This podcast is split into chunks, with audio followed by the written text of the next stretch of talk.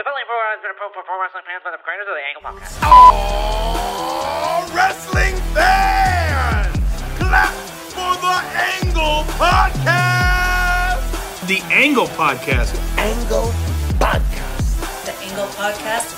The Angle Podcast. The Angle Podcast. It's the Angle Podcast! How exciting! Welcome everyone back to the Angle Podcast. As always, I'm your host Joey Karni, and with me, a man that's quickly becoming essentially Mr. SummerSlam, always having these big matches. Uh, how does it feel to be invited back to the biggest party of the summer?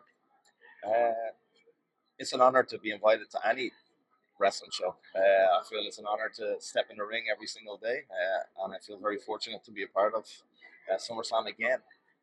Seven years after winning the first Universal Championship, so it's been a while. Seven years, yeah, and I'm sure in seven years' time I'll be in SummerSlam again with a little bit of luck. Yeah. Fighting for the uh, World Heavyweight Championship, I would hope. Uh, but again, SummerSlam having a lot of trilogy matches. This one being the third with you and Seth. Uh, is there anything different that you think that you could pull out? Uh, maybe a kind of a demonic feature that you have that you could potentially uh, finally take out Seth Rollins?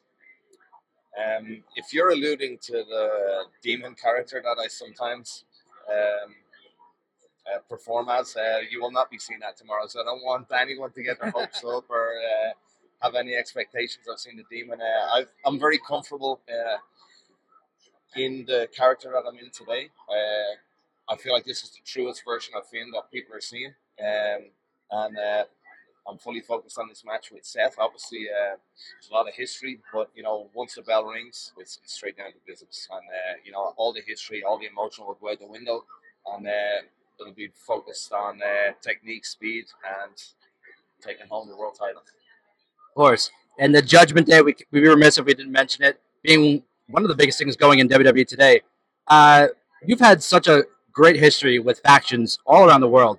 What goes into one being a great leader, but also being able to lead a successful group in pro wrestling? Um, I wouldn't really say I'm the leader of the Judgment Day, so uh, I don't want to, uh, you know,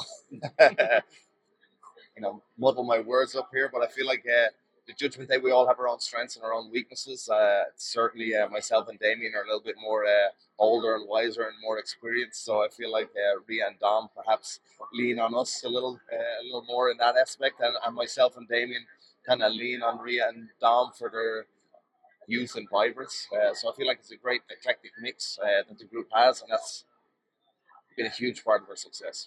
Awesome. And the last question here SummerSlam, the biggest party of the summer. What are three things that the Judgment Day needs to have, well, the biggest party of the summer? Well, we need only one thing, and that's the World Heavyweight Championship. Because we got everything else. We got the Money in the Bank, we got the North American Championship, we got the Women's Championship, and we're about to have the World Heavyweight Championship. That's the only thing we need. One thing. Awesome, man. Finn, good luck tomorrow, or yeah, tomorrow. Yeah, tomorrow. We're already here, SummerSlam, and uh, kick ass and win the world title. Cheers. And before you go, please subscribe to binge more content right here on the Angle Podcast. Thanks for watching.